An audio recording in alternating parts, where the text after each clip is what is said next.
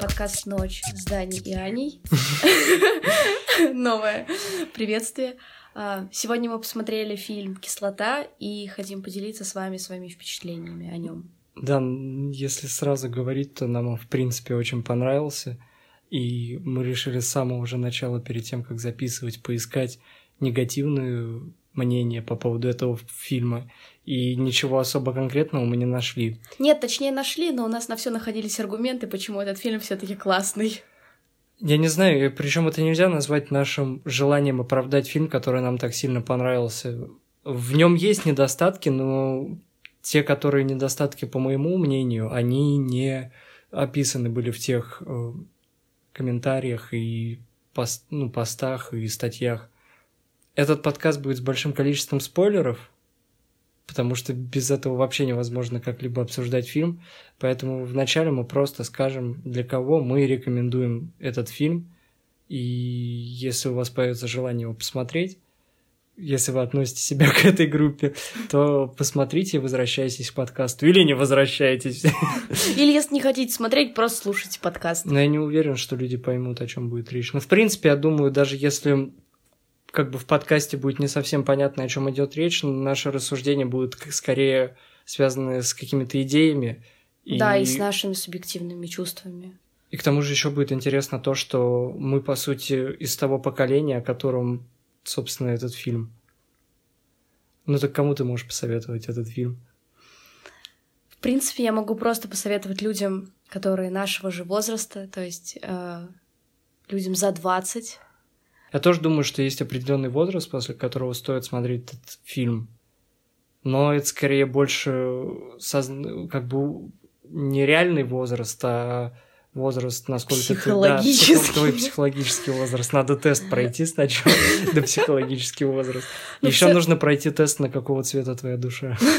Такой есть тест? Ты в школе не проходила? Я первый раз слышу, господи. Вот такие тесты есть. Вообще, этот фильм достаточно взрослый. Мне кажется, он не будет интересен прям совсем-совсем детям. Ну нет, как бы там достаточно красивая картинка, достаточно красивая операторская работа, достаточно красивые актеры. Красивые актеры. Не, актерская игра там, правда, мне показалось очень даже неплохой. Есть один очень момент. Достойный, да. Да, есть один момент, который мы еще попозже обсудим, в котором мне показалось, что немножко актеры были похожи именно на актеров, а не на персонажей.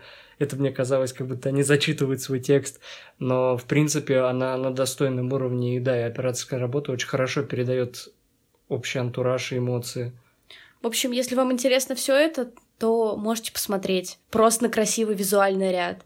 Хотя бы ради этого можно. Мне кажется, что примерно лет до 17, может, 16, ну, ну, знаешь, это прям минимальный возраст. Вот в этом возрасте просто будет неинтересно смотреть, потому что темы, которые затрагиваются, это не подростковые проблемы, а более взрослые. Ну, точнее, там уже дети примерно нашего как раз возраста, uh-huh. плюс там 20 плюс, ну, примерно после института, скорее даже 22-24, вот такого возраста. И поэтому те проблемы, которые обсуждаются школьникам и выпускникам школы, так говорят. Да, почему нет? Им будет не очень интересно. Не знаю, может быть, э, люди там до 18 лет и не имеют подобного опыта, но просто посмотреть со стороны, как это бывает, может быть на самом деле интересно. И, возможно, это поможет как-то э, избежать некоторых ошибок. Да, да, может быть такое. В общем, я лично, наверное, рекомендовал бы посмотреть фильм всем, наверное, от 20 лет, может, от 18, а, кто не относится с пренебрежением к русскому кинематографу. А, просто потому что все-таки там ощущаются разные элементы, та же самая операторская работа, игра.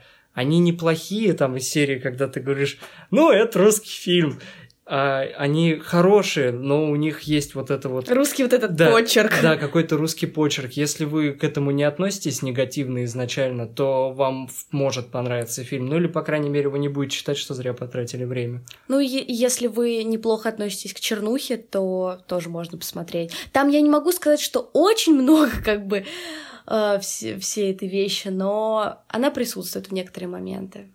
Но, кстати, она отличается от других российских фильмов. Да, она отличается тем, что тут чернуха, обычно российская чернуха, она связана с политикой очень сильно.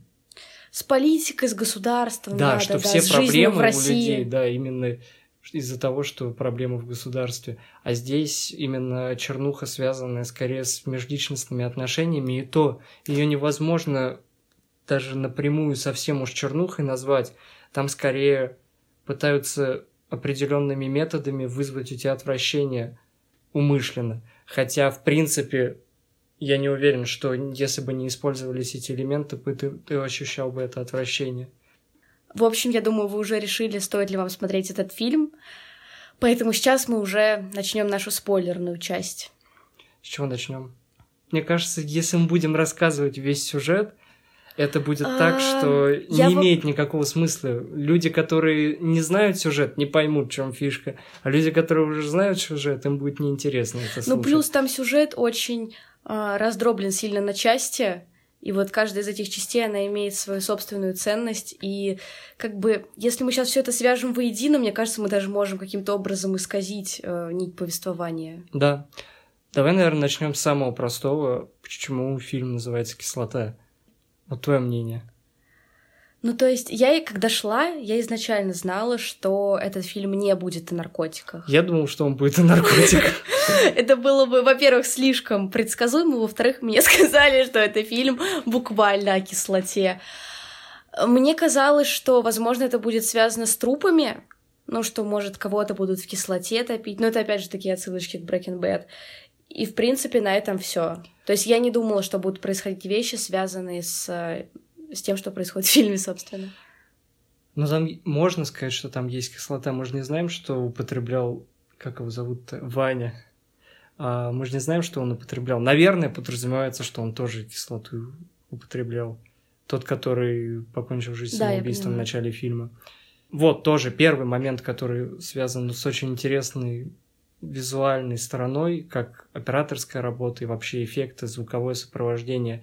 Это вот как раз когда он стоит в гостиной, и у него трип. Это очень интересно сделано. И второй момент, когда другой из героев, он в клубе танцует.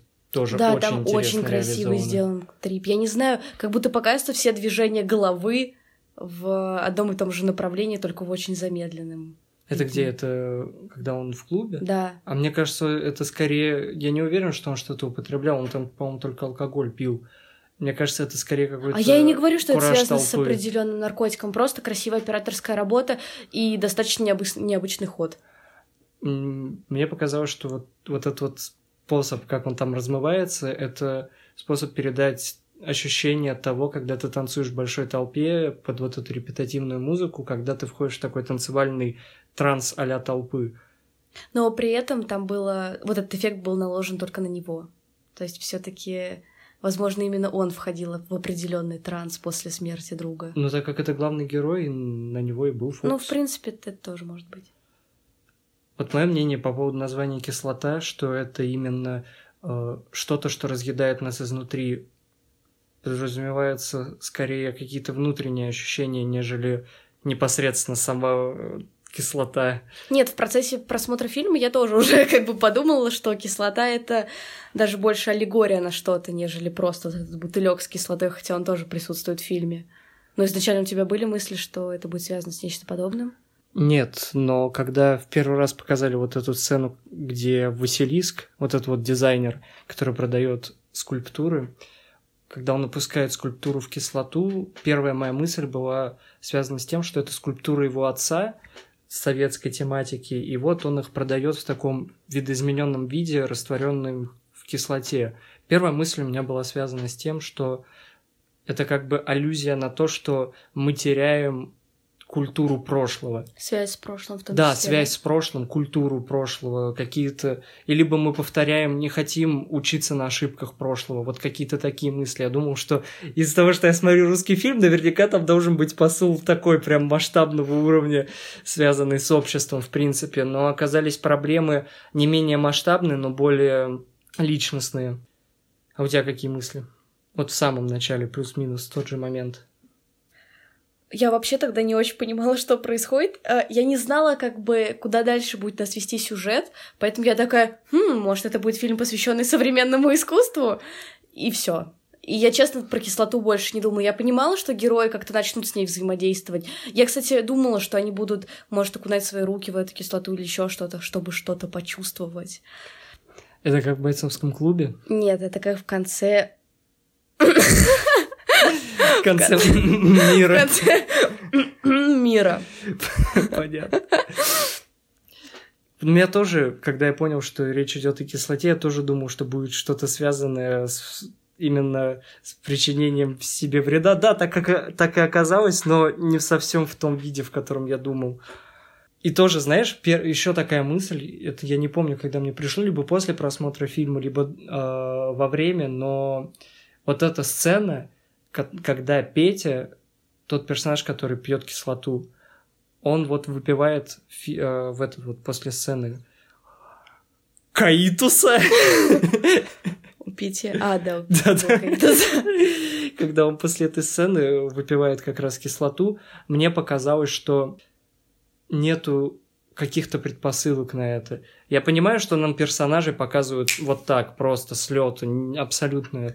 Мы о них ничего не знаем, никакой предыстории, и сразу мы идем появляем, ну, начинается водоворот событий, их друг поканчивает жизнь самоубийством и так далее. Но мне все равно не хватало каких-то его предпосылок для этого. Единственная сцена, вот где он думает, пить ему или не пить, или непонятно, о чем вообще думает. Она здорово сделана, но она скорее как некоторое заигрывание с э, зрителями. То есть ты думаешь, что он сделает. Сначала он пытается вылить на них, на там группу людей, mm-hmm. лежащую на полу. Или он вот в итоге выпьет, не выпьет. Очень странная сцена. Это именно как заигрывание со зрителем. У меня есть э, две мысли по поводу этой и предыдущей сцены. Э, первое, я хотела бы сказать про сцену секса, как раз где вот Петя до того, ну, до того, как выпил кислоту. Э, эта сцена была, я не знаю, по-моему, очень театрализированная, поскольку режиссер фильма Горчилин а, является актером, он снимался в фильме «Серебренького лета», еще где-то, и в «Папиных дочках», кстати, оказывается, даже, и мне он в детстве нравился. Интересный факт.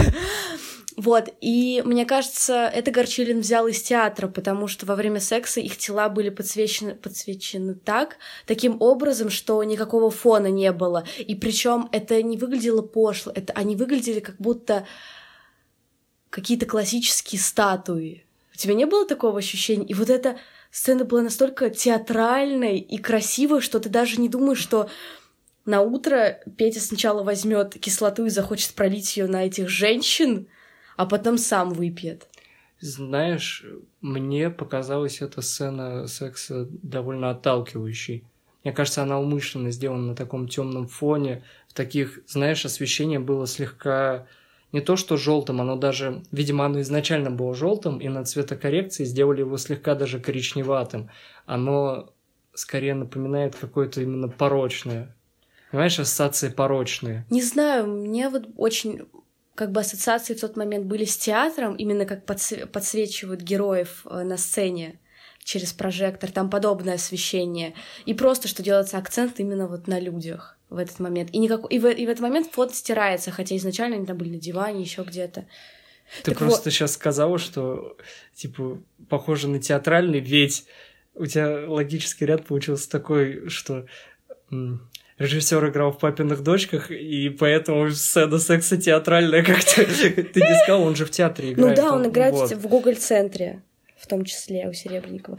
Вот, и вторая мысль, которую я хотела озвучить, вот Даня сказала, что эта сцена ему показалась очень отталкивающей, а я могу сказать так. Весь фильм мне было очень некомфортно. Несмотря на то, что он снят достаточно красиво, и там действительно есть сцены, за которые глаз может зацепиться. Ну, то есть достаточно Их эстетичные много. сцены, очень да. много эстетичных сцен. Все равно фильм держит в напряжении. Причем не в том напряжении, которое мы испытываем при просмотре фильма ужасов или триллера, а в каком-то ином. У тебя не было такого чувства? там есть чувство дискомфорта. Но я могу сказать, что я соглашусь, что есть постоянное чувство дискомфорта в фильме, но оно скорее связано с тем, что общая атмосфера дискомфортная, и ты как бы сидишь в ожидании чего-то нового дискомфортного, из-за этого у тебя постоянно дискомфорт. И там как будто, знаешь, такой, как по синусоиде идет, что есть прямо пики, и они, на мой взгляд, связаны именно со сценами, которые связаны с кислотой. А в остальное время ты просто находишься в напряжении, потому что и так много всяких не очень хороших событий произошло в фильме, и ты знаешь, что наверняка как произойдет что-то еще. Ну да, вот даже в самом начале фильма вот сцена с э, самоубийством одного из актеров, точнее, господи, актеров, героев. Одного из героев. То есть это уже нас наводит на мысли, что да, скорее всего, фильм будет дискомфортненьким. А какое у тебя финальное представление о том, что олицетворяет кислота в данном фильме? Ну вот честно, я не соглашусь с мнениями многих людей в отзывах, которые мы уже после фильма прочли. Просто они писали, что кислота — это нечто разъедающее общество и нечто разъедающее самих главных героев. Вот с обществом я совсем не соглашусь, но отчасти я соглашусь с, том, с тем, что это может быть именно то, что разъедает персонажа изнутри. Да. Мы же смотрели, это сам режиссер говорит. Да, но вот, вот это что на самом деле разъедает героев, мне кажется, это кислота, это может быть какие-то травмирующие какой-нибудь травмирующий контакт с отцом. Да, вот на мой взгляд, ключевая идея и ключевой вопрос, который ставится в этом произведении, это вопрос отцов и детей. Причем в большей степени именно отцов, чем матерей. Да, нет, как бы отношения с матерями там тоже показываются, они тоже достаточно деструктивные и вообще далеки от идеала, но все-таки почему-то моменты с кислотой неразрывно связаны именно с отцами. И больший упор все-таки делается на отцов, на самом деле. Можно добавить то, что после финальной сцены перед титрами идет кадр, на котором написано «посвящается отцам и матерям». Или как-то, или мамам и папам. Мамам, По-моему, мамам и папам, да. Но мы смотрели также интервью с Горчилиным, с режиссером этого фильма, и он сказал, что это некая ирония. Может, мне кажется, это скорее какая-то провокация. В плане о том, что задумайтесь. Ну, кстати, да, вот здесь идет проблема отцов и детей, и, что важно, она рассматривается с точки зрения самих детей, потому что режиссеру 26 лет, все актеры достаточно молодые, за исключением вот там бабушки и мамы одного из персонажей. И, возможно, поэтому эта фраза так иронична. То есть вот, взрослые, вы теперь видите нас, какая жизнь у нас, как нам сложно с вами на самом деле, что деструктивные отношения с вами очень влияют на нашу жизнь. Пожалуйста, задумайтесь, посмотрите. И вот фильм, собственно, начинается с того, что один из героев умирает, и действие перемещается на кладбище. И, по-моему, Саша или Петя кричит... Петя, да, Петя, да. И Петя кричит маме умершего мальчика, типа, да вообще что-то знали о нем, вы знаете хотя бы хоть что-то, кроме того, сколько он весил при рождении, когда выпал его первый зуб. И вот именно эта фраза отчасти становится заявлением темы этого фильма. Там же Петя это тот как раз, который отчасти, можно сказать, спровоцировал на суицид э, Ваню. Да, Правильно, он же эту фразу да. говорит. Вот еще можно добавить такую в копилочку идею, что в фильме нету имен ни у одного из родителей. Они просто мама Вани, папа Пети, вот так. Ну и, кстати, главные герои, несмотря на то, что они имеют имена, они тоже достаточно обезличены. Ты их не запоминаешь совсем. То есть мы пришли после фильма и решили записать подкаст и поняли, что мы не различаем героев совсем. Ну, мы их помним, но мы не помним их имена. Их, по-моему, вообще практически нет. А, они... В начале вот только во время секса она говорит, а ты Ваня или ты Саша? Да, да, Ой, да. не да, Ваня, а Петя, Саша. Кто да, из да, вас да. кто? Они говорят, ну вообще-то наоборот. Она такая, какая разница? И как раз тоже то, что очень редко имена их говорятся, и то, что их имена абсолютно типичные, классические русские имена, это как город Н. Это просто, скажем так, срез поколения, можно так сказать. Мне кажется, шла заявка на вот этот момент. Но я не уверен, что персонажи являются каким-то героями, героями нашего времени, нельзя так сказать, на мой взгляд. Они... Ты имеешь в виду, что это не средние? Да, это не, какие... не олицетворение поколения, но, возможно, проблема, с которой они сталкиваются, проблема самоопределения, она в... для нашего поколения очень актуальна.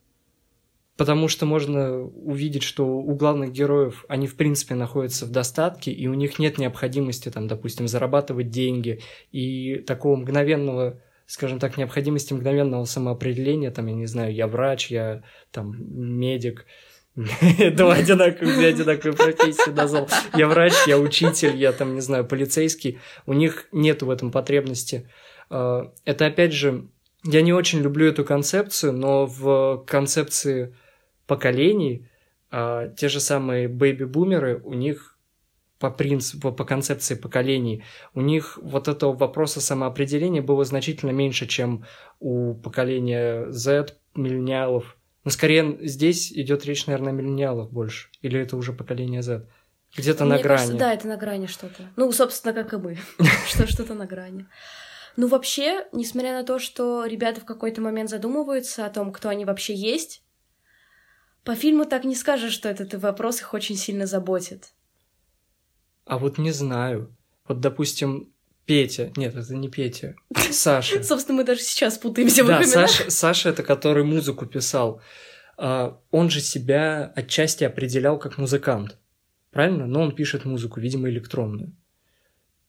И вот в той сцене секса э, с 15-летней девочкой, в общем, в той сцене секса он как бы дает ей слушать свою музыку. Видимо, он все-таки себя определяет через эту музыку, и через эту сцену нам показывают то, что он как бы раскрывается перед ней или пытается как-то... Произвести впечатление. Да, произвести впечатление, что это что-то для него ценное. Возможно, там не раскрывается, понимаешь, их сферы интереса, не считая вот э, Саши, они никак не раскрываются. Вот, то есть, понимаешь, эта тема музыки, она очень проходная. В какие-то моменты, э, как бы, она откуда-то достается, но по сути она не является основной, она никак не определяет героя. То есть, да, ну он что-то там писал музыку, да, он давал ее послушать 15-летней девчонке, да, в конце у него был диалог насчет, в том числе музыки с своим другом. Но все это оно как будто не имеет значения. Я предлагаю, знаешь, как дальше диалог построить? Давай поговорим по отдельности просто вот как раз по двум ключевым персонажам, которым уделяется больше всего времени, Пети и Саши. Проще, наверное, начать с Пети. Вот он как раз мы остановились на том, что он выпил кислоты. И он после этого довольно долго не мог разговаривать. А после этого, как только он снимает пластырь, который у него на лице, он идет в полицию и говорит, что он убил человека. Но по сути он спровоцировал человека на суицид. И причем следующая сцена, хоп, и абсолютно непонятно откуда он уже просто в квартире Саши через полфильма. Это тоже странно, да? Ну, все это время он был в полиции. А ты, ну, его отпустили просто? Отец Там... заплатил. Да? Да, в итоге... он же сказал, да, что отец заплатил. А, я, я, значит, пропустил. Ну вот, что по поводу Пети? На мой взгляд, он я бы его не назвал вообще положительным персонажем. Там все персонажи очень неоднозначные, мягко сказать. Но я бы его назвал, что он скорее олицетворяет какую-то негативную сторону вот этого всего негатива, который происходит. Как бы там персонаж, вот мое мнение, Саша — это персонаж негативный, который стремится к какому-то хорошему исходу, а Петя — это персонаж, который я вроде стремится к позитивному исходу, но он, наоборот, по итогу как-то себя закапывает. Вот мое представление. Честно, для меня оба этих персонажа, они такие ни рыбы, ни мясо. Я правда не могу сказать, что я считаю там Сашу больше, более позитивным, чем Федю. Федя. Такого Господи! Такого персонажа в фильме вообще нет. Петя. Больше, чем Петю.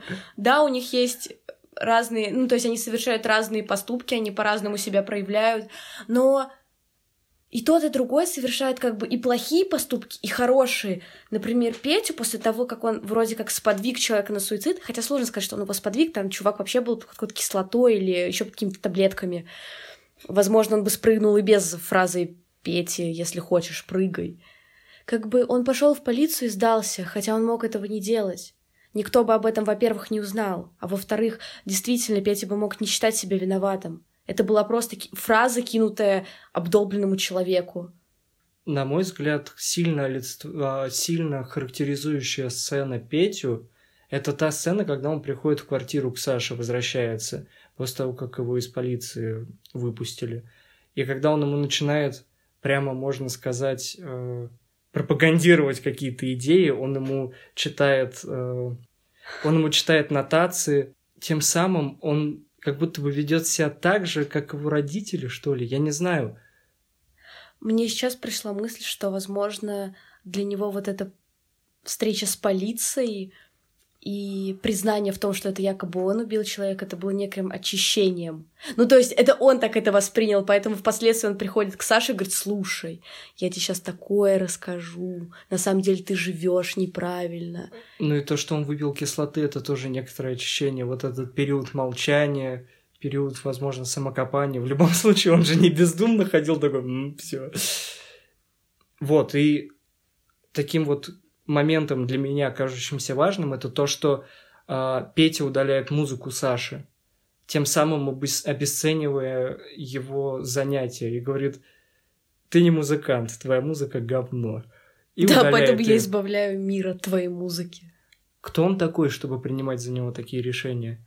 Тебе не кажется, что это как раз тот же самое поведение, скажем так, родителей. Как у родителей. Да, я тоже сейчас хотела сказать, я, бы, я до этого и сказал, что он ведет. Ну просто вот эта фраза родитель. наиболее показательная, как будто он знает, что для Саши будет лучше.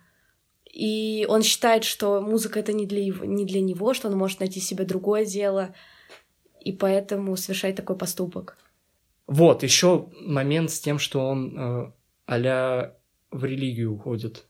Я вообще не уверен, насколько он уходит в религию, потому что то, как это снято, то, как, как бы поставлен кадр в тех сценах, допустим, где он целует крест в церкви, uh-huh. то, как он выглядит вообще, актерская игра, э, то, какие вещи он говорит, ощущение, как будто он такой а он играет роль верующего, пытаясь обмануть самого себя и окружающих, то, что он лучше, чем он есть на самом деле, он как будто бы не пытается, он как будто пришел в религию не за спасением, а как укрытие его или что-то такое. У меня касательно религии тоже есть одно, одна мысль. А, она немного относит меня к Достоевскому, у которого тоже все герои рано или поздно приходили к религии, чтобы исповедоваться и чтобы очиститься, собственно.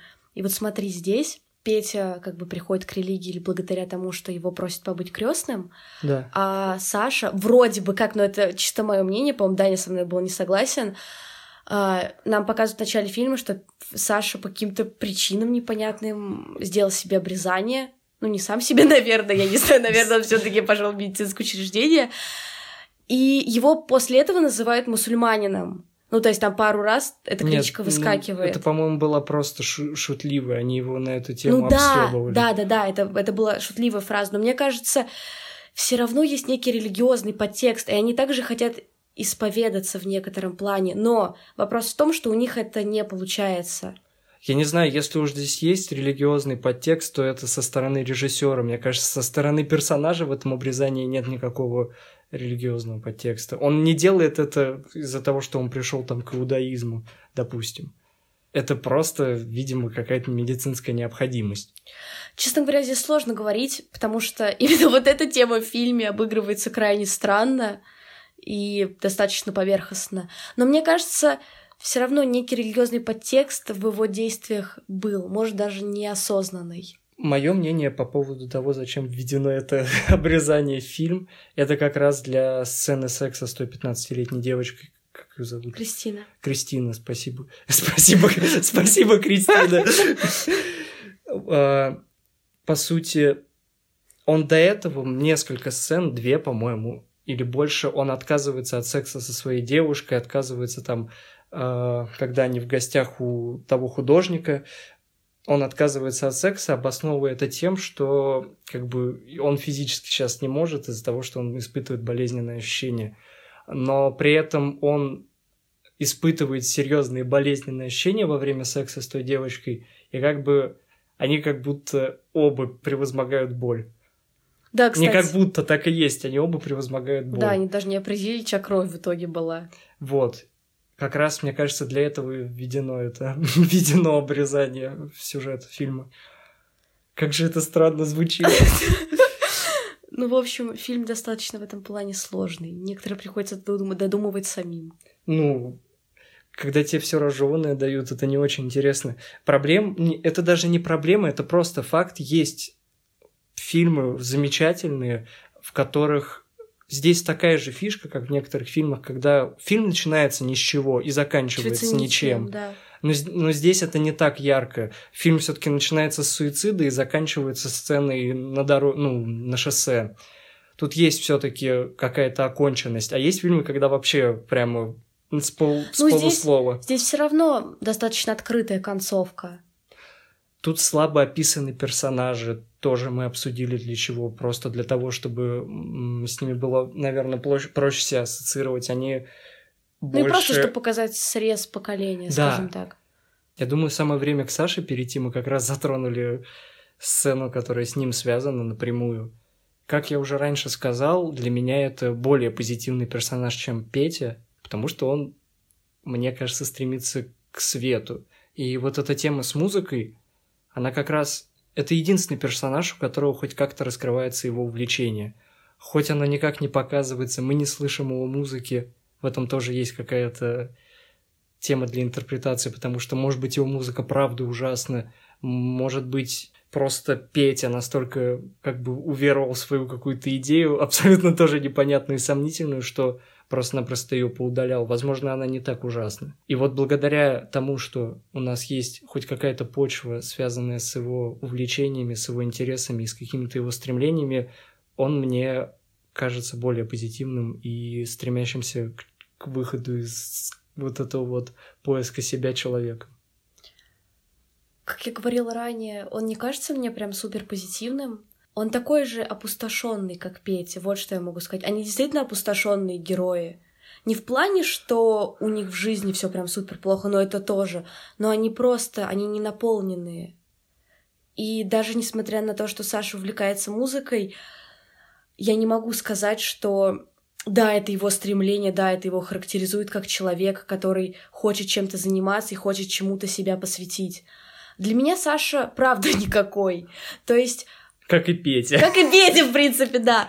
И вот что интересно про Сашу, и мама его говорит, и он сам, что якобы он безвольный. И для меня это был странный момент, потому что его безволие никак не показывается. То есть Да, то есть там просто показывают, что да, чувак там живет, совершает ошибки, пытается, может, как-то их исправить, еще что-то. Но его безволие, оно в чем? Что он не может маме сказать, что ему не понравилась еда, которая, ему, которую она ему заказала в ресторане. Ну вот и еще говорится, как негативная его сторона тем, что он помогает Пете. Его винят то, что, что он такой хороший друг, зачем ты его оставил Ты что, жить? гей? Ты помогаешь Пете? Да, вот. Или то, что, типа, он пришел к отцу э, его просить, чтобы тот его, ну, типа, проплатил и, вы- и выпустили его из полиции.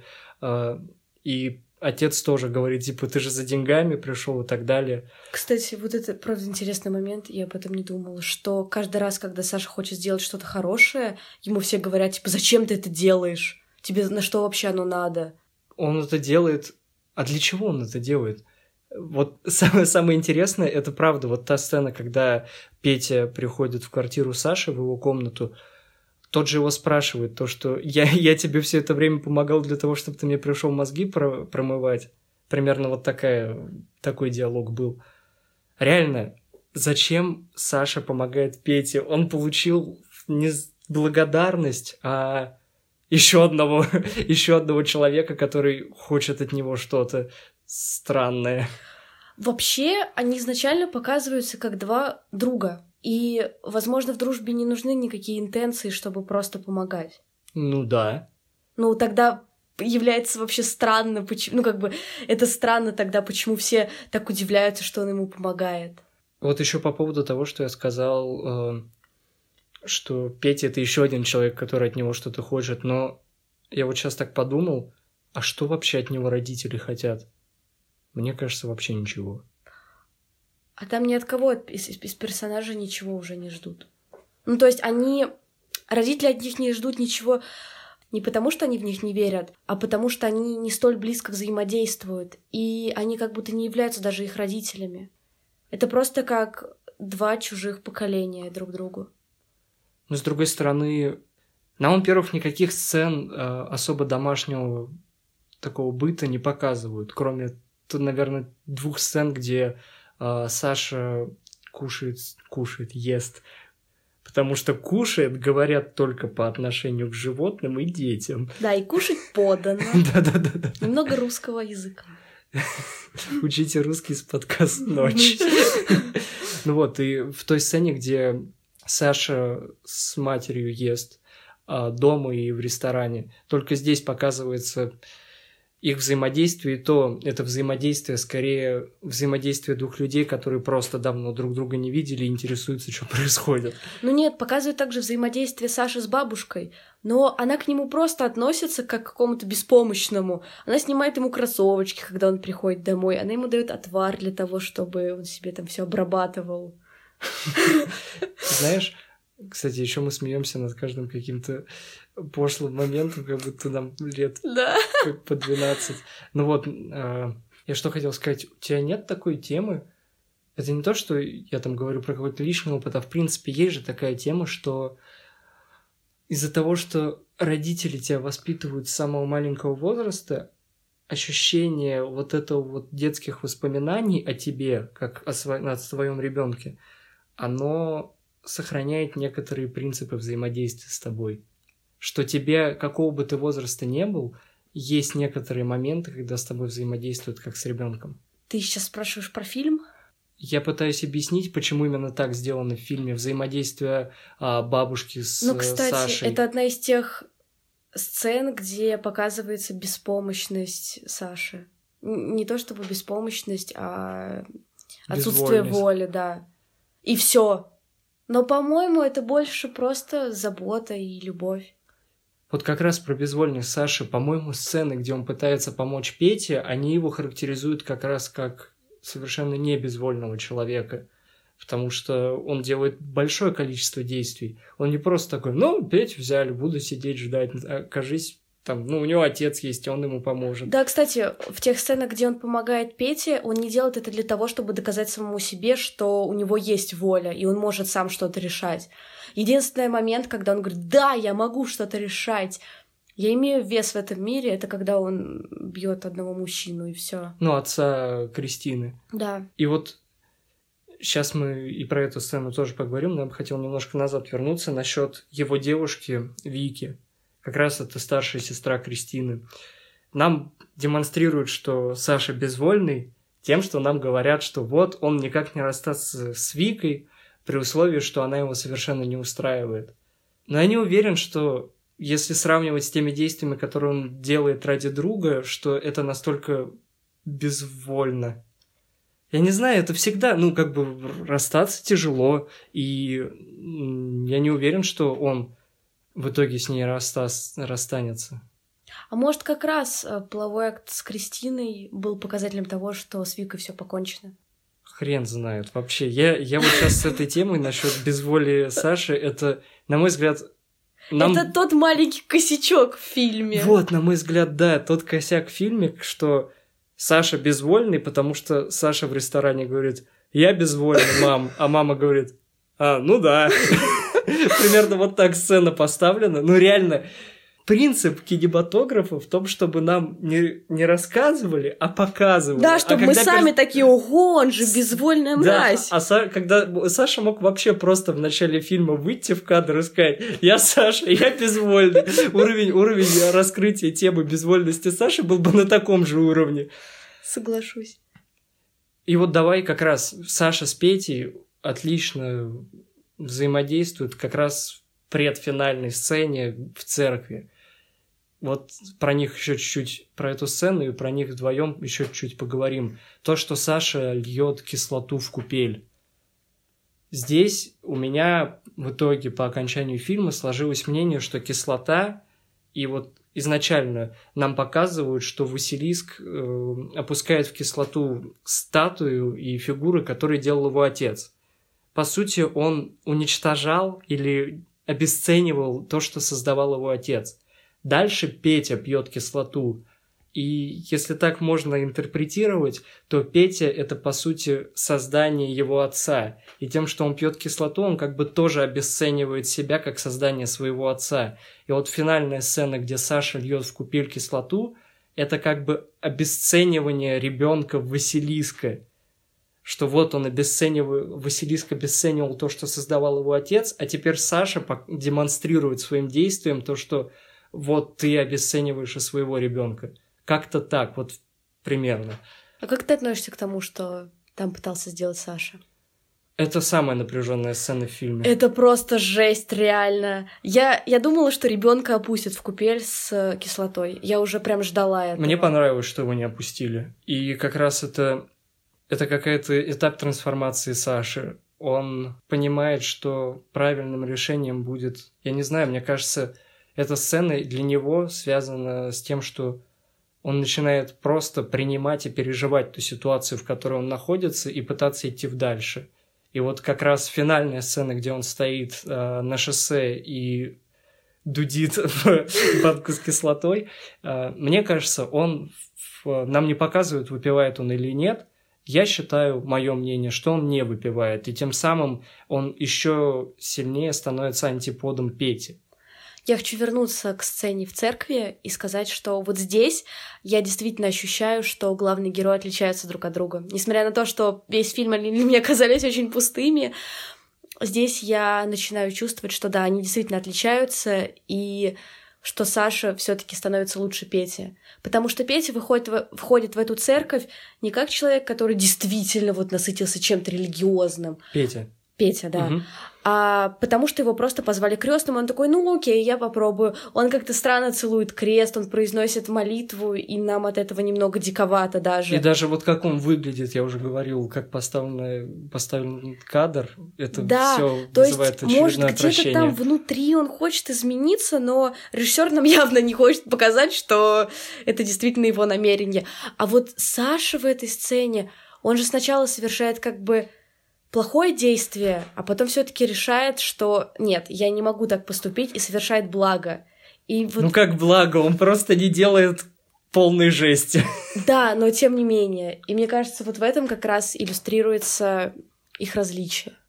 Что один пришел к некой симуляции освобождения, а второй пришел к отказу правил этой игры, скажем так.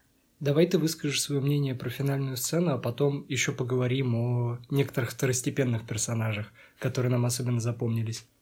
Мне так же, как и Дане, показалось, что Саша не выпьет раствор с кислотой, но у меня достаточно своеобразное представление, почему он это не сделает, поскольку он стоял на шоссе и, знаете, не нюхал этот раствор, а начинал как бы дудеть в эту бутылочку, издавая некоторые звуки, и он старался их видоизменять немного. Он как и... бы музыку играл, да? Да, он как бы играл музыку. И я подумала, что все таки он не умрет, потому что у него есть ради чего жить, может быть. Слушай, я только сейчас подумал, он же Дудя играл музыку, и его увлечение это музыка. А я о чем? Я только сейчас об этом подумал. Ну Ты для меня открыла новую грань. Точно, реально, это, скорее всего, так и есть. Но насчет нюхать кислоту, ты же вам на уроке химии рассказывали, как нужно кислоту нюхать, не, не знаешь? К Когда... счастью, наверное, нет. Но ты держишь пробирку и как бы рукой машешь а, в свою это... сторону. Да, как надо эти, да, как да, надо да. химикаты нюхать. Ну, типа, если нюхнуть кислоту с сильной концентрацией, хотя я не думаю, что она сильной концентрацией, потому, просто потому, если посмотреть, какой ущерб на Петю она произвела, то можно понять, что это не очень сильный раствор. Но, с другой стороны, она плавит, блин, статуи. Ну, если их окунуть, да. Честно, а как бы вот момент с тем, что как повлияла кислота на Петю, это такое, скажем так, художественное ослабление того, что в реальности должно быть. Мне сейчас еще такая мысль в голову пришла. Я тут неоднократно высказывалась о том, что герои очень пустые, вообще никакие. Ну, в плане так и должно быть, это не с негативной точки зрения сказано. Петя вообще большую часть фильма молчит. Он начинает разговаривать только в то время, когда приходит к Саше. И он молчит не из-за того, что у него там сначала повязка на, на рту, из-за того, что он выпил э, кислоту, а просто по какой-то причине. И может это как раз связано с тем, что ему нечего сказать. Если мне запомнилась только его фраза, то, что прыгай, если хочешь, и потом вот этот диалог. Да, и он на самом деле это его раскрывает как человека Тут два варианта. Либо это его осознанное решение, через которое он пытается себя очистить. Это как некоторое... Обед молчания? Да, обед молчания, аскетизм. А с другой стороны, возможно, это правда именно показ... как бы его показывает со стороны то, что он пустой. Перейдем, наверное, к второстепенным героям, которые являются не менее интересными. С кого начнем? Давай с Василиска, с ним быстро. Он в самом начале он такой же, вот мое мнение, он такой же пустой, как и Саша с Петей, просто потому что он при первой сцене, когда мы его видим, он говорит фразу, то, что он делает эти статуи не потому, что они ему нравятся, не потому, что они передают какую-то идею, а потому, что они продаются. И видно, что он не ощущает себя счастливым. Можно сказать, что он успешный человек, наверное, в, в системе капитализма, но Счастливым его явно не назвать. Да его судьба тоже достаточно странная. В один момент он приходит домой и говорит, что его бросил парень, а в конце нам показывают, как у него от кого-то ребенок. Да, причем Саша его спрашивает, типа, Кек, Петь, у этого Василиска ребенок? Он такой, да, что? И нам это никак не раскрывается, это очень странно. Но в церкви Может, мы что-то пропустили? В церкви же с ним была женщина. Я вот этого момента не поняла, я поэтому даже не подумала, что это Василиск. Но это он. Я, я же правильно понимаю, это он. Но это точно он. Ну, актер тот же самый. Знаешь, там один актер играет двух персонажей. Вот это для меня непонятный момент. А еще его ребенка чуть в кислоту не опустили. Но он об этом не знал. И все. И он сказал, ты чё, больной? Когда общем, Саша ногой ударил по В общем, пупиле. это все, что стоит знать о Василиске, наверное. Ну да, но, собственно, идея о том, что он такой же пустой, как персонаж. А вот более интересный второстепенный персонаж — это мама Саши. Да, во-первых... Она одна из самых описанных, наверное, персонажей в фильме. Да, у нее есть полноценная прописанная история, и... Он... Ну Господи... как, а полноценно в рамках этого Господи, фильма. Господи, и женщина, которая играет Э, этого персонажа, это просто, она просто восхитительно играет. Да, она очень классная. Играет. Я человек, который по каким-то причинам может не обращать внимания на игру актеров, то есть я не очень разбираюсь, кто хорошо играет, а кто плохо, но вот это был тот момент, когда я смотрела и понимала, что да, она просто обалденная актриса. Она как будто реально мама Саши. Да, и она, она так рассказывает обо всем, как будто она переживала эти все события. Но мы сейчас больше говорим о актерской игре, а с точки зрения персонажа давай все-таки поговорим. Во-первых, мне кажется, ее образ такой женщины, которая уехала в Камбоджу, чтобы медитировать и приобщиться ко всему духовному. Это некий стёб над, ну, над людьми, которые есть сейчас. Очень многие ведут, пытаются вести подобный образ жизни, и они выглядят смешно, потому что в один из моментов она бросает одному мужчине «Да я тебя убить готова», а потом такая ой, годы медитации прошли зря. Да, это, это реально Степ. Да, это был Степ. Плюс она вегетарианка и такая вся. Сын говорит, ну, Саш, я бы на твоем месте тоже попробовала отказаться от мяса. Да, но я не уверен, как сказать, это уместный Степ, но это может быть очень нехорошее обобщение. Но как персонаж она правда замечательный. Но как мать тоже непонятно. Ее нельзя назвать плохой матерью. В ну, принципе, но она уе... но только она уехала куда-то. Блин, слишком мало информации. Реально, мы не понимаем, мы даже не понимаем, мало. сколько Саше лет. Если Саша был совершеннолетний, то она имеет полноценное право, в принципе, уехать. Ну так они все, ну, они все совершеннолетние, наверное. Или это классика российского кинематографа, когда на детские роли берут мужиков, типа, стоишь там закрытая школа, и там мужики по 30 лет школы. Не надо, в закрытой школе все смотрелись гармонично. Ой-ой-ой, да вообще э, сериал «Закрытая школа» это просто идеальный пример гармоничности. Там все гармонично. Настолько гармонично, что это смотреть невозможно. Настолько гармонично, что актеры, которые встречались во время сериала, они теперь муж и жена. Ну да, это, это аргумент. Серьезно. Так мы ушли. Раз уж мы начали про маму и про актерскую игру, вот как раз я вначале говорил о сцене, в которой мне не совсем понравилась актерская игра. Это сцена, когда как раз Петя приходит в комнату к Саше и начинает ему пропагандировать свои идеи. Мне показалось, что в некоторые моменты это выглядело как будто студенты актерского там факультета или актерского драм-кружка, они как будто смеются не потому, что это какое-то там, знаешь, психическое состояние, когда тебе уже смешно, ну, нервы сдают, а именно, типа, он такой, у него не получается говорить, говорить речь, он такой посмеивается, и выражения лиц у них были в некоторые моменты, на мой взгляд, не совсем корректные. Но мне нравилось, как они там говорят. Там Саша в какой-то момент запинается, а потом снова начинает свою речь, и это выглядело очень естественно. И, ну, именно так происходит обычно во время серьезных разговоров. Ты не просто так вот вываливаешь все, что ты хочешь сказать, а если ты переживаешь, это все равно проявляется через твою речь. Соглашусь. Ну, не знаю, мне что-то в этой сцене. Знаешь, я сейчас такой говорю, когда, когда, когда мой аргумент разрушил, я такой, ну не знаю, я осталась при своем мнении. Ну нет, ну реально, я не знаю, что конкретно, как это ну, описать. Понятно, ты, ну, что я буду может. сейчас описывать, какие у них мышцы некорректно работали в момент того, как они отыгрывали, нет, но мне показалось, что актерская игра немного подкачала в этой сцене. Они больше были похожи на такие говорящие головы просто актеры, которые говорят идеи, которые нужно, чтобы реж... нужно режиссеру, чтобы они их передали. А если возвращаться к матери, то, конечно, о ней можно побольше рассуждать, но мы ее видим так мало, и даже той информации, которую нам дают, хоть она больше, чем о многих персонажах, нам не дают никаких ее действий, кроме того, что она уехала. А, мы о ней больше практически ничего не знаем, поэтому тяжело рассуждать, какой она человек, какая она мать. Ну, мать, наверное, не самое лучшее, возможно. Мы не знаем, какая ситуация в семье, куда, почему она уехала вот так. Нет, мы знаем, почему она уехала. Почему? Потому что пропал отец, и она поехала искать себя. А вот еще хорошо, вот этот момент, что она оказывается беременной. Нам это никак не раскрывается. Это просто такой. Да, вброс. она просто такая бросает. Кстати, а мне оставлять ребенка или делать аборт?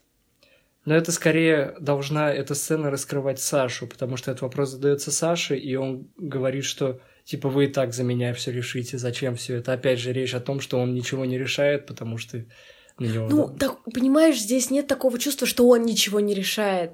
Такое чувство, что нам хотят, ну, показать просто это. Да, реально, нет такого момента. Нам не показывают, что его родители что-то заставляют делать, что он не хочет. А, и ощущение вот этого гнета скажем так, взрослого поколения на младшее, оно здесь никак не раскрывается, поэтому вот вопрос о том, что пусть дети там, допустим, сами решают, что они хотят, этот вопрос в контексте этого фильма не актуален, потому что нам он практически даже не задается, хотя на него есть намеки. Да нет, тут плюс еще в том, что э, это ведь не его ребенок, это ребенок его матери. Ну, да. Ему правда как бы нет смысла решать. Это все равно ее судьба. Он может как-то высказать свое мнение, но повлияет ли оно на решение? Здесь даже может речь не о его безвольности. Вот еще насчет решений.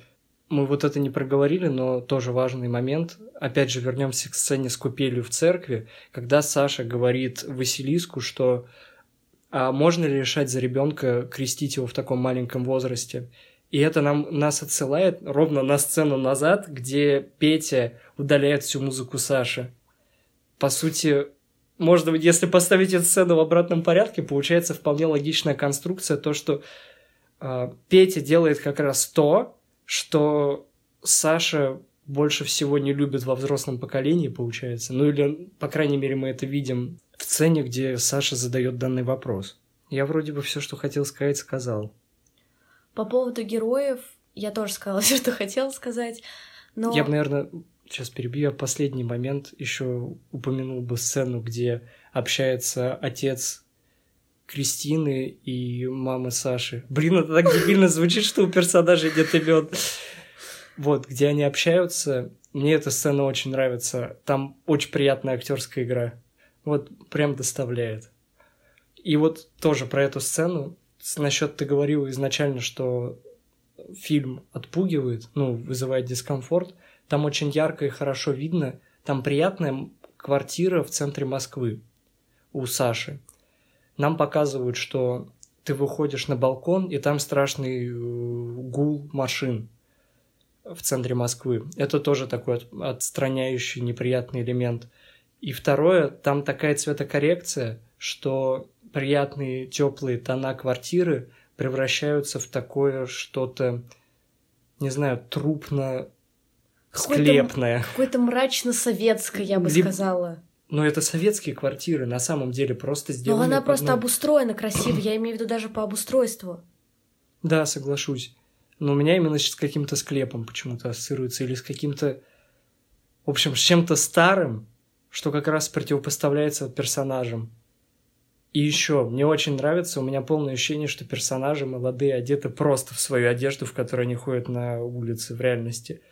Они очень естественно одеты, как обычные люди. Ну, а там, в принципе, не требуется какой-то особой одежды. Только вот э, где Вика там в какой-то своей толстовке пляшет и в трусах, может, это толстовка не ее. Просто сходи, купи себе парку, сходи, купи себе кроссовки, и ты обычный, обычный человек 22-25 лет. Вернусь к тому, о чем я хотела ранее сказать, не по поводу героев и не по поводу сцен с ними, а по поводу немного сюжета. В общем, у меня есть такая фишка, что я постоянно в фильмах замечаю, как бы, что вот сначала у персонажа все хорошо, потом идет кульминация, потом у них все плохо, они пытаются разобраться с вот этим вот плохо. И поэтому э, вот по этой как бы цепочке строится вообще большинство фильмов. И вчера, когда я поняла, что мы вот уже вот-вот пойдем на этот фильм, я думала, насколько этот фильм будет отличен от этого привычного сюжета, вот от этих привычных рамок. И сегодня я вышла с этого фильма и такая, черт возьми, там ведь реально нет вот этих вот этих основных моментов, которые обычно присутствуют в фильмах, когда вот все хорошо, все плохо, кульминация, все опять хорошо. Здесь этого нет. Здесь реально нет никаких ярких моментов. Здесь весь фильм это как жизнь, ну как действительно обычная такая жизнь, в которой иногда случается что-то плохое, что-то хорошее, и вот это все нивелируется за счет друг друга. У тебя нет такого ощущения, что сама линия повествования отличается от линии повествования других фильмов. Ну вот этой классической системы повествования, как а-ля «Тысячеликий герой». Да, именно. Но тут нет героев, вот в этом суть. И я знаю достаточное количество фильмов, хоть у меня не очень большой опыт, скажем так, просмотра фильмов, но я знаю энное количество фильмов, в которых подобный прием, когда тебе просто делается а срез жизни обычных людей. Ну, насколько обычных. Там идет а концентрация каких-то негативных, позитивных событий, но все же это скорее настоящая жизнь, нежели показывание главного персонажа или каких-то второстепенных, как героев, которые что-то делают, достигают. Да, мне это нравится. Мне ну... тоже это очень понравилось, на самом деле. При этом я понимаю, что многие люди соч- сочли такой ход повествования отсутствием сюжета. Потому что мы читали некоторые комментарии, ну не комментарии, а отзывы, и люди говорили, что, блин, вообще сюжета нет, непонятно о чем. Сценаристская работа очень слабая. Возможно, такой сюжет даже сложнее написать, просто потому что примеров подобного принципа повествования намного меньше, и каких-то произведений, которыми можно вдохновляться, их логично меньше. Но вот это огромный плюс, потому что режиссер молодой, у него вот, не да. было до, до этого фильма, у него не было вообще опыта в съемке фильмов. То есть это, насколько я понимаю, Дебют. дебютный, да. Мы И... не знаем, может, он снимал что-то до этого, но то, что выходит, это дебют. Да, это дебют. Знаешь, меня этот фильм я думаю, после того, что мы уже сейчас наговорили, эту идею уже стоит сказать. Меня этот фильм очень впечатлил тем, что он не требует поблажек тем, что этот фильм русский. Обычно есть такой момент, что ты такой, ну этот фильм русский, поэтому, допустим, здесь актеры дерьмовые играют, здесь, допустим, снято как-то странно, склейки какие-то непонятные, но, в принципе, хороший. А здесь не требуются никакие поблажки. Это просто хороший фильм. Не потому, что это хороший русский фильм, это просто хороший фильм. И то же самое не требуются поблажки, что «Ой, ну режиссер молодой, ему всего 26 лет». Да, можно что-то простить. И вот можно простить, что фильм не такой глубокий, ну вот предпосылки есть. Нет, фильм достаточно глубокий, чтобы, чтобы не делать таких поблажек. В этом фильме есть над чем подумать, есть по поводу чего порассуждать. Вот. Вот такие пироги. Ну, у меня вообще есть такая, может быть, даже проблема. Мне сложно мыслить за рамками фильма. То есть я опять же читала отзывы, и многие люди писали, что вот вы посмотрите этот фильм, и вам можно будет его переложить на собственную жизнь и подумать, как бы вы себя вели в подобных ситуациях, подумать, как вы себя можете самоопределить. А мне сложно это сделать. Я могу рассуждать об этом в рамках фильма, типа вот как бы мог поступить Саша, как бы мог поступить Петя. Но переложить все это на себя мне достаточно сложно. Но все равно мне, мне интересно думать даже в рамках фильма, потому что поле для интерпретации действительно огромное. Фильм не дает четких ответов, он сам по себе достаточно размытый и сложный. И это то, что его делает таким привлекательным. Мы изначально даже не хотели записывать этот подкаст, если честно. Я когда смотрел фильм, у нас была мысль, что мы посмотрим фильм и запишем подкаст. Где-то на минуте 15 или 20 я такой, нет, мы про это записывать не будем. Мы выходим из кинотеатра, и я говорю, Ань, мы про это записывать не будем. Просто потому что фильм слишком сложный, чтобы мы об этом рассуждали.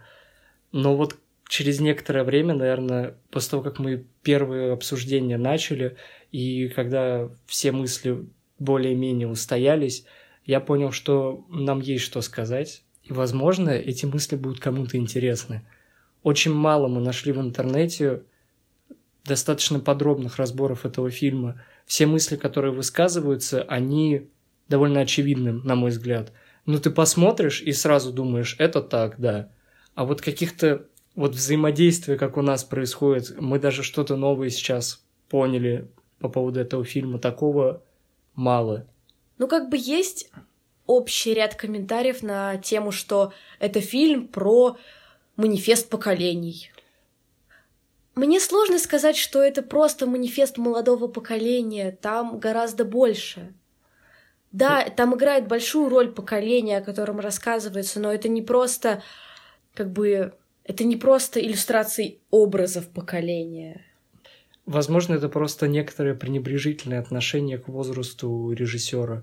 То, что вот ему 26 лет, значит, он хочет рассказать о своем поколении чисто. Но тут не совсем все так просто, мне кажется. Нет, конечно, он рассказывает о своем поколении, но акценты расставляются достаточно равномерно и на молодое поколение, и на более старое, и на проблему самоидентификации, и на проблему отцов и детей. Отцов и детей, собственно. То, что фильм достаточно глубокий, можно увидеть, потому что мы смогли записать целый подкаст большой, полноценный про этот фильм. Я честно не думал, что мы такое запишем. Я тоже. Причем после выхода из кинозала мне вообще не хотелось его обсуждать, особенно на подкасте, потому что сводить такой фильм до слов это, ну, это очень грубое упрощение, как мне кажется, потому что фильм все-таки основывается на эмоциях, хоть после него не хочется плакать или что-то такое, но он все равно тебя глубоко затрагивает, и это не то, что всегда можно выразить словами. Да, и я не уверен, что даже если человек послушает наш подкаст, это как-то обесценит его личный опыт просмотра этого фильма. Вот то же самое, знаешь, отличный пример со спойлерами. Если произведение реально хорошее, то спойлеры его не испортят.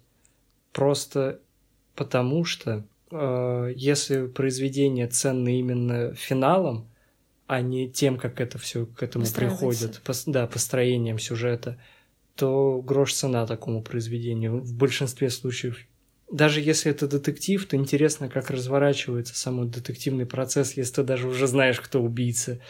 И если ты знаешь, что в шестом чувстве э, этот психолог, он психологом был? Я не помню. Э, он призрак, то это тоже никак не обесценивает произведение, просто потому что важно видеть, как это рассказывается.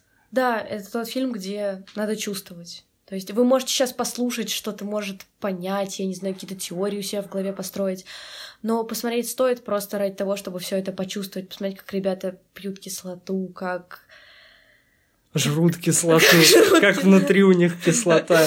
Да, и тому подобное. Я думаю, пора заканчивать. Какие-то у нас есть конструктивные информации? Чувствуйте. Это прекрасная концовка. Спасибо за прослушивание. Пока. Пока-пока.